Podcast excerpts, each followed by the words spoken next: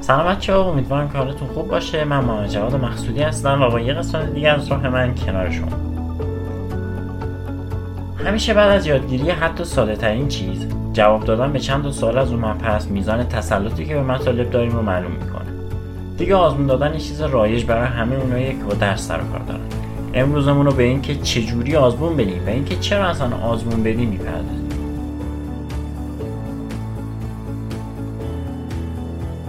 اول از همه بیاید با هم بگیم اصلا چه لزومی به آزمون دادن هستش. فایده آزمون دادن چیه؟ چه کمکی به ما می‌کنه؟ یکی از فوایدش اینه که برنامه ریزی جامع به ما میده و به مطالعه ای که ما داریم برای کنکورمون انجام میدیم نظم میبخشه. دومین نتیجه آزمون دادن اینه که ما میایم مباحثی که طی اون دو هفته یا سه هفته ای که برای آزمون مطالعه کردیم رو سنجش می‌کنیم ارزیابی می‌کنیم و می‌فهمیم که نقطه ضعف و قوت ما چیه. یکی از مهمترین نتایجی که آزمون دادن برای ما رقم می‌زنه اینه که ما رو برای دو ساعت تمرکز مداوم روی سوالا و حضور ذهن داخل جلسه آماده می‌کنه. یکی دیگه از نتایج آزمودن اینه که ما می‌تونیم خودمون رو با رقبامون مقایسه بکنیم. اینه که خودمون رو به چالش بکشیم به جو رقابتی بر خودمون به وجود بیاریم که بیشتر درس بخونیم.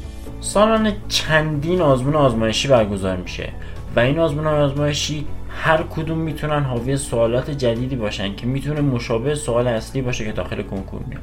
ما در طی سال می‌تونیم با بیش از هزار نوع جدید سوال آشنا بشیم.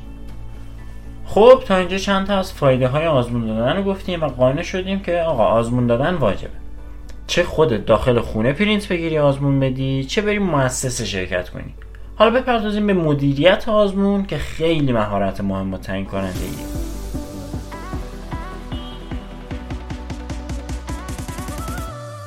مدیریت آزمون چی هست اصلا؟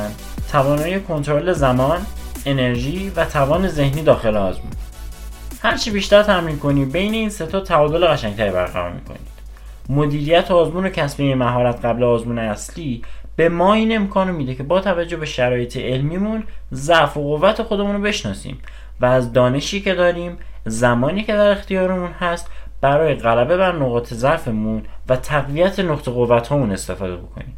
پس ما داخل مدیریت آزمون می‌خوایم سه تا چیز رو کنترل کنیم زمان انرژی و توان ذهنی. اما بریم ببینیم که مدیریت آزمون اصلا چجوریه. طبق روال همیشه من از مهم به کم اهمیت ترتیبا رو میگم.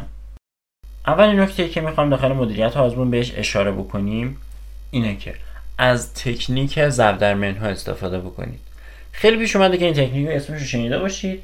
اما بریم به جزئیاتش بپردازیم تا ببینیم مثلا این تکنیک چی هست. ببینید زبدرمن ها دو تا علامت داریم دیگه یکی زبدر یکی منها سوال هایی که شکدار هستن یعنی شما داری می‌خونی سوالو میزنیش ولی شک داری. وارد پاسخنامهش نمی‌کنی. کنارش زبدر می‌زنی. و یا سوالهایی هستن که بلدیشون مطمئن درست هم حلشون می‌کنی ولی وقت گیرن کنار اونا هم علامت زبدر می‌ذاری. و کنار سوالایی که آقا بلد نیستی یا اون مبحث رو حذف کردی علامت منها. اگه این روش رو انجام بدین در انتها وقت اضافه میارین. تو اغلب موارد بچه وقت اضافه میارن. خب؟ شما برمیگردین روی سوالایی که ابتدا دارم میگم. سوالایی که بلد بودین ولی وقت گرفتن. آقا میگه آقا مثلا فلان سوال شیمی محاسبات داره. من بلدم روششو ولی وقتمو می‌گیره. میرم تا آخر درس شیمی رو حل می‌کنم. برمیگردم رو سوال وقت گیره.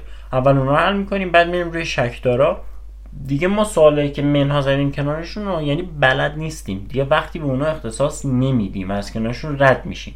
این روش باعث میشه شما سوالای ساده رو اسکیپ نکنی. یعنی ازشون رد نشی ازشون قافل نشی. چون امتیازی که سوال ساده داره با امتیازی که سوال سخت داره یکیه. جفتشون یه امتیاز مثبت دارن دیگه غیر اینه.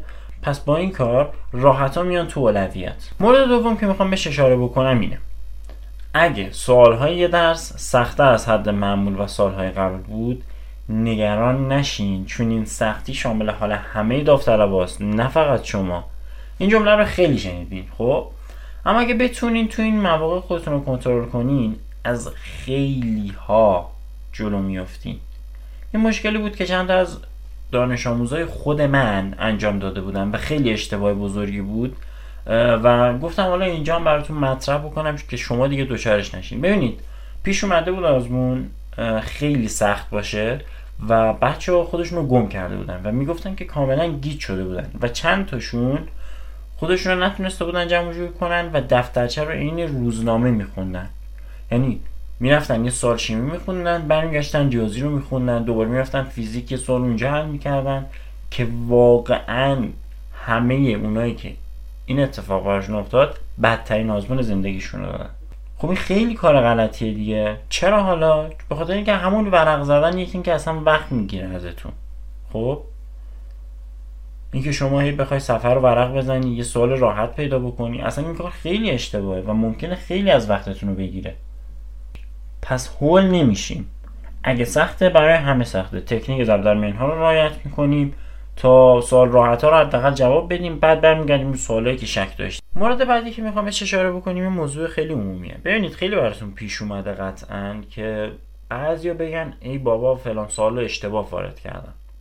من صفحه دوم فلان درس رو کاملا یه جای دیگه وارد کردم. خیلی پیش میاد این چیزا.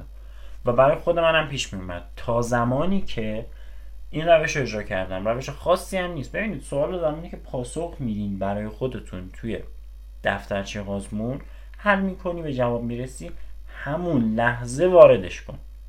یعنی مثلا اینجوری نباشه شما اول دفترچه سوال رو برای خودت بری تا آخرش حل کنی آخر آخرش بیای مثلا وارد کنی داخل پاسخنامه. این کار کار درستی نیست. شما داخل شرایط آزمون ممکنه استرس داشته باشی و این استرس اذیت کننده است. مورد دیگه که خیلی بهش می‌پردازن خیلی سوال بچه ها هست اینه که ترتیب دفترچه رو عوض بکنیم یا نه. ببینید این یه موضوعیه که خیلی بستگی به خودتون شرایط فیزیکیتون حتی میگن و شرایط ذهنیتون داره. چرا اینو میگن؟ ببینید ترتیب دفترچه یه چیز روتینیه که واسه هر کس ممکنه. میزان سختیش با کس دیگه فرق بکنه. من خودم ترتیب دفترچه رو عوض نکرده بودم. خب؟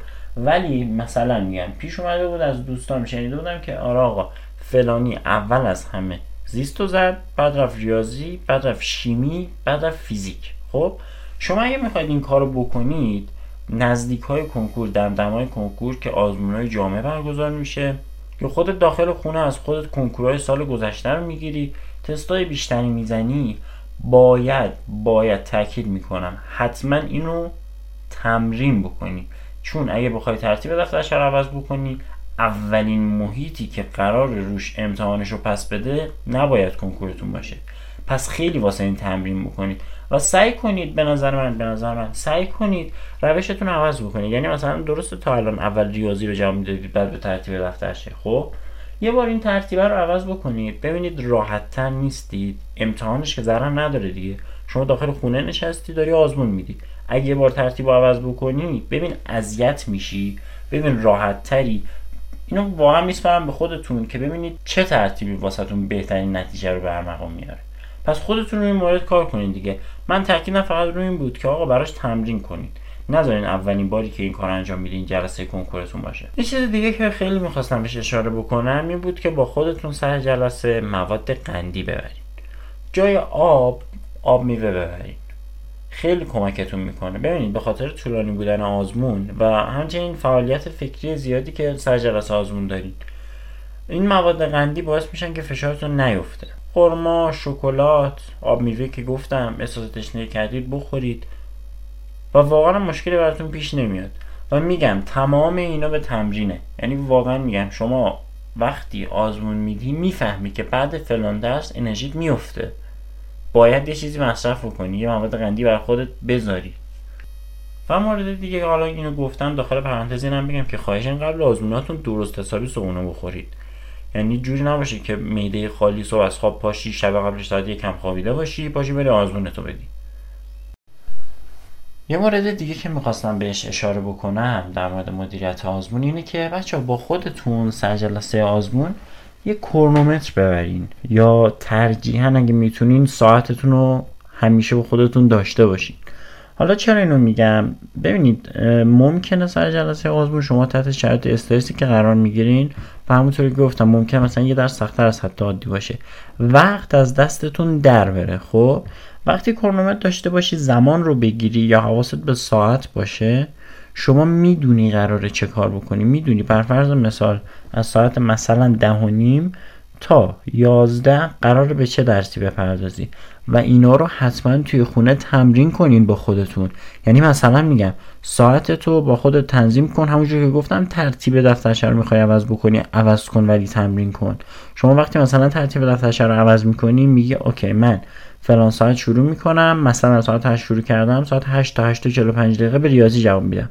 این مال کسایی که مثلا حالت عادی رو دارن. اما کسی که میاد ترتیب عوض می‌کنه مثلا برنامهش دیگه این نباید باشه. چون مثلا وقتی که ریاضی داره با وقتی که فیزیک داره یا شیمی داره یا زیست داره خیلی متفاوته دیگه. اگه اول زیست رو شروع می‌کنی بگو چه می‌دونم از 8 تا 8 و نیم من باید زیست رو بزنم. اوکی. 8 رو شروع می‌کنی 8 و نیم شد. شاید یه سری سوال زیستت مونده باشن و ولی می‌ذاری کنار. یعنی واقعا باید بذارید کنار. چون به بقیه درس ها نمی‌رسید. شما یه درس رو صد بزنید صد بزنید. نمیگم بالای هفتاد صد بزنید. بقیه رو زیر 20 بزنید. نتیجه متفاوتی با اینکه همه رو مثلا 40 50 بزنید نداره. پس این موردی که الان بهش اشاره شد شامل این بود که آقا یه کرونومتر یا ساعت داشته باشید و وقتهایی رو که می‌خواید بین درس ها سویچ کنید رو با خودتون داخل خونه و آزموناتون تمرین کنید. خب رسیدیم به قسمت آخر اپیزود چهارم فصل اول راه من. امیدوارم که تا اینجای کار از اپیزودها راضی بوده باشین نهایت استفاده رو کرده باشین. حتما نظراتتون رو با من در میون بذارین. بچه راه های ارتباطی ما علاوه بر Castbox پیج اینستاگرام و کانال تلگراممون هستش که آیدی جفتشون راه من پادکست هست. خیلی دوستتون دارم. خدا نگهدار.